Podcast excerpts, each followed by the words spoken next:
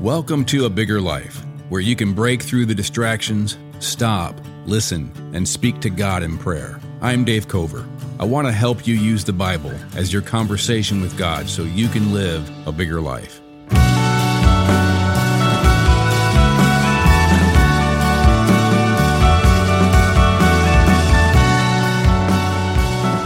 Psalm 89 is a big psalm about the bigger story our life is in. I want to come back to it today. We did it in our last episode, but I want to come back because there's another whole segment in this psalm that I just I just ignored basically in the last episode because I wanted to save it for this time. It's 52 verses in this psalm. So we couldn't cover it all in one episode. But the theme in this psalm is a lot of what Jesus said after he rose from the dead. In Luke 24 44, he said to his disciples, These are my words that I spoke to you while I was still with you, that everything written about me in the law of Moses and the prophets and the Psalms, he specifically says the Psalms, must be fulfilled. So the thing is is that we have to understand that these psalms that we're reading Jesus saw them as about him. He quoted from the psalms more than any other Old Testament verse like I said in the last episode and he knew that the psalms were about him and we clearly see that in Psalm 89.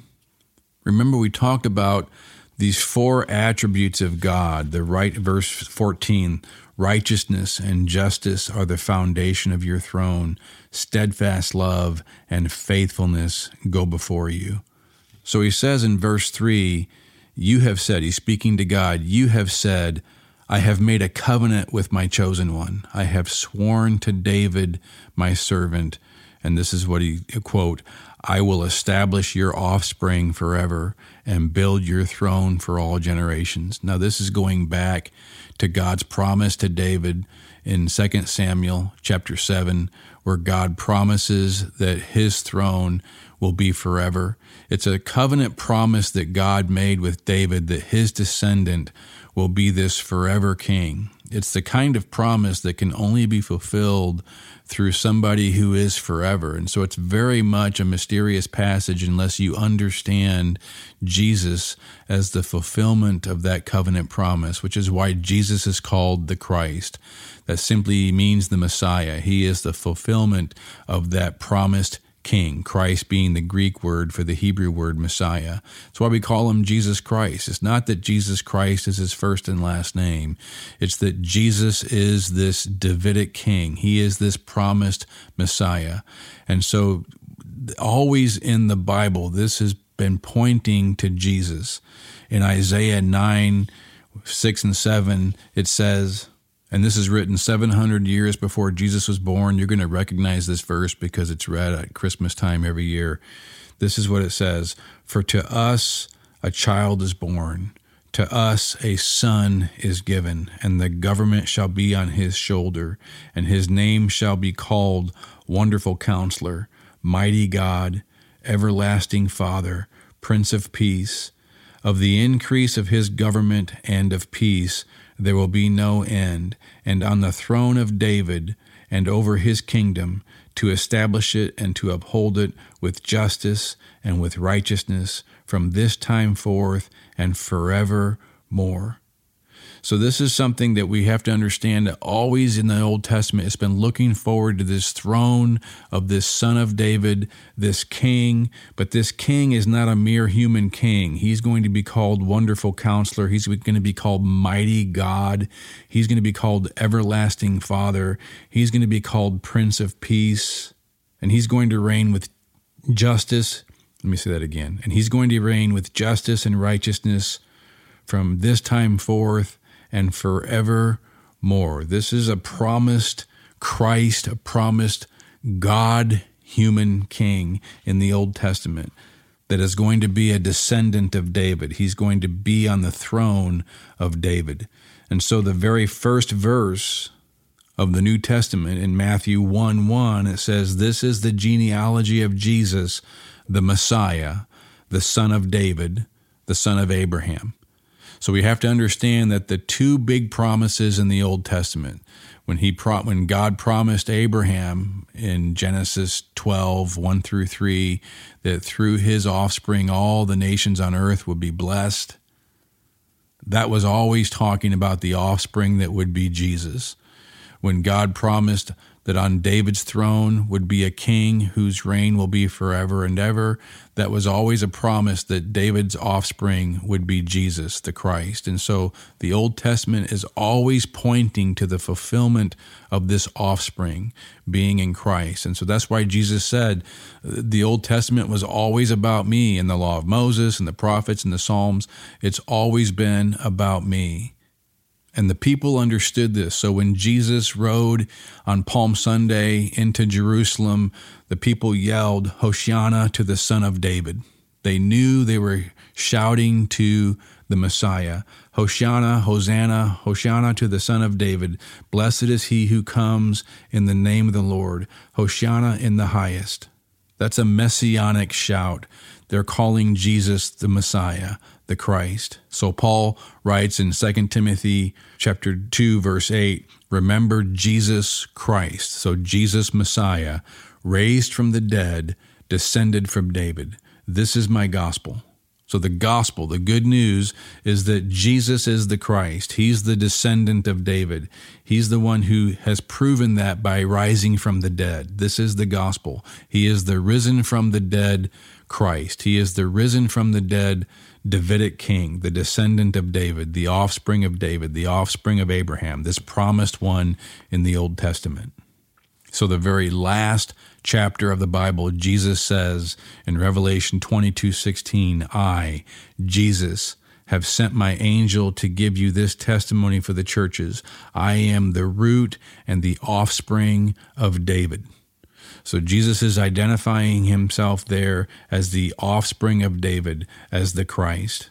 This is the gospel. This is the message of the Old Testament that a Christ is coming who's an offspring of David, and his reign will be forever and ever, and he will be mighty God, everlasting Father, Prince of Peace, wonderful counselor. Jesus said after he rose from the dead, All the Old Testament was always about me. He is called Jesus Christ in the New Testament because he is Jesus, the Son of David, the Christ, the Messiah, and that's who Jesus identifies himself as in the very last chapter of the Bible and all the way through the New Testament. So when Jesus is talking at the well in Samaria, the Samaritan woman, and she says he's talking, he's kind of bringing the conversation around to talking about the Christ, the Messiah. And she says, I know that the Messiah is coming. When he comes, he'll explain everything to us. And then Jesus, it says in verse 26, Jesus declared, I who speak to you am he. I am the Christ. When Jesus prays the last day of his life, when he's praying to the Father, and he says, Now this is eternal life, that they, talking about his disciples, may know you, the Father, the only true God, and Jesus Christ, whom you have sent. Jesus identified himself as the Christ to the woman at the well. He identifies himself as the Christ in his prayer. He's constantly talking about how the Old Testament is fulfilled in him. And of course, the rest of the apostles in the New Testament always call him Jesus Christ. All of this to say, to come back to Psalm 89, this is one of these Psalms that gives us the bigger story. So, verse 3 You have said, I've made a covenant with my chosen one. I have sworn to David, my servant. And so, David becomes a euphemism here for the Christ. I will establish your offspring forever and build your throne for all generations. So, in some sense, the offspring here is Jesus, but it's also us, those who are offspring of this David, this Messiah, this Christ figure. So, verse 24, talking about this son of David, God is saying, My faithfulness and my steadfast love shall be with him. Verse 26, He shall cry to me, You are my Father, my God, and the rock of my salvation, and I will make him the firstborn the highest of the kings of the earth. My steadfast love I will keep for him forever, and my covenant will stand firm for him. I will establish his offspring forever, and his throne as the days of the heavens. This is a promise in this psalm of the coming Jesus who's going to call God his Father He's going to be the firstborn, which is why the New Testament constantly refers to him as the firstborn from among the dead. In Colossians 1:15, Romans 8:29, Hebrews 1:6, Colossians 1:18, Revelation 1 5, Jesus is the firstborn of a new humanity. He's the firstborn of the new creation. The new creation has already started in his resurrection. And this is what Psalm 89, centuries before Jesus was born, is prophesying. He will be the descendant of David, and he will be God's faithfulness and steadfast love, and he will be the one whose throne will be as the days of the heavens forever, as the universe. And God says, I will establish his offspring forever. So this is a promise that's very cryptic, but it's a promise of the new humanity, his offspring that will be established forever because God has made a covenant promise. We become offspring of Jesus through God's covenant promise, not through our righteousness, but through his promise that those who are in Christ will be his offspring forever. It's in Jesus that, according to verse 14, righteousness and justice are the foundation of your throne. Steadfast love and faithfulness go before you.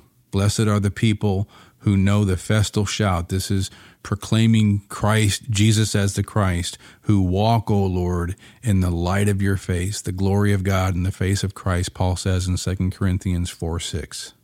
So God promises in verse 33 I will not remove from him my steadfast love or be false to my faithfulness. I will not violate my covenant.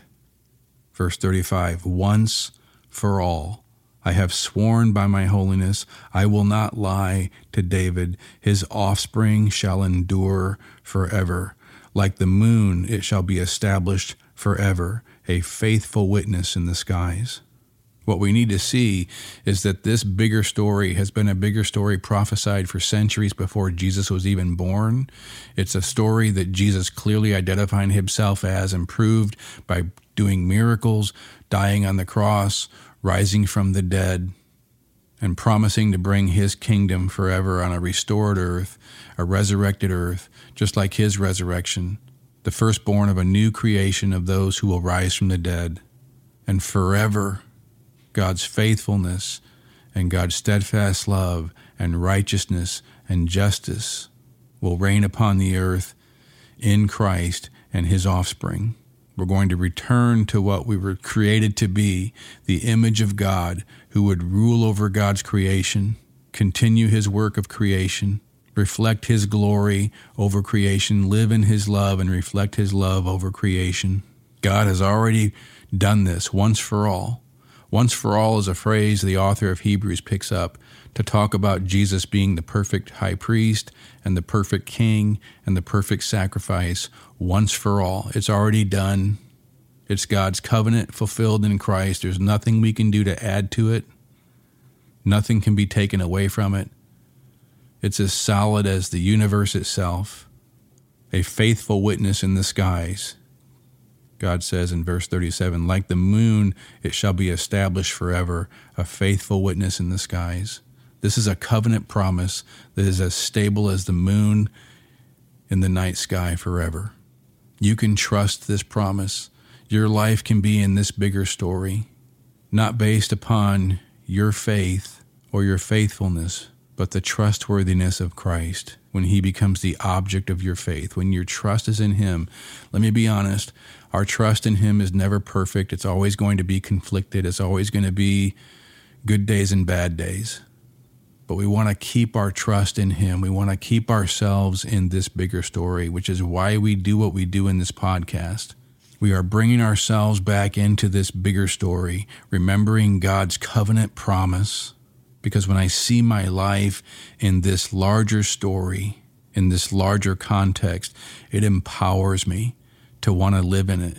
It empowers me to want to continue to trust God and trust His steadfast love and trust His faithfulness and trust His plan. Even when I can't understand how all the pieces are fitting together, I know He's bringing about this plan that He prophesied centuries before Jesus was born and that Jesus proved He was the fulfillment of it by rising from the dead.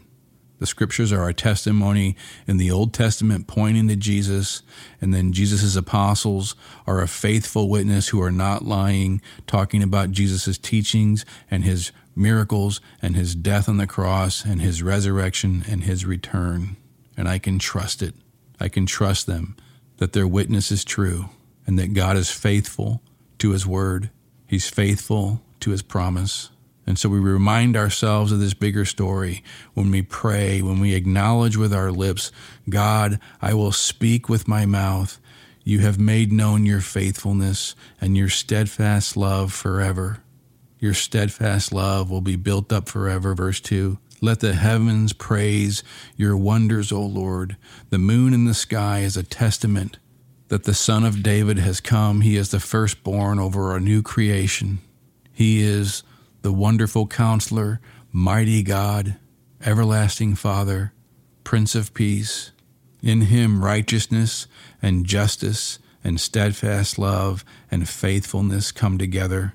Blessed are the people who walk in the light of your face, O Lord. I want to walk in the light of your face with the glory of God in the face of Christ shining on my life, leading my life, guiding my life.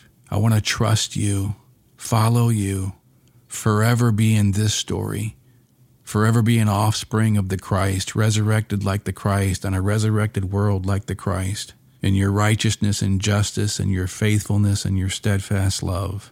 I too want to say that you are my Father. You are my God. Forever you are my God. Forever you have committed yourself to be my God. There will never be a time when you are not my God, which means that I will live forever. There will never be a time when I am not alive, because you are not a God of the dead, but of the living, and you are my God, and you are the rock, the sureness, the foundation of my salvation, my restoration, my resurrection. Jesus is the firstborn. It has already happened. And so I will be born in a new creation. It's as already as good as done because Jesus has already done it. Your covenant will stand firm forever in Christ. You have established your covenant forever. So I want to be an offspring in Christ forever, a follower of Jesus as my Christ, as my King, as my God, as my Lord. I want to be a follower of Jesus, a disciple of Jesus, because his throne is as sure as the heavens themselves. Once for all, Jesus has done it. Once for all, for me. And so I want to be among your offspring who shall endure forever. Like the moon, it shall be established forever a faithful witness in the skies. Every time I look at the moon, I remember your covenant promise for me in Christ. Every time I see the moon, I remember your faithfulness and your steadfast love in Christ.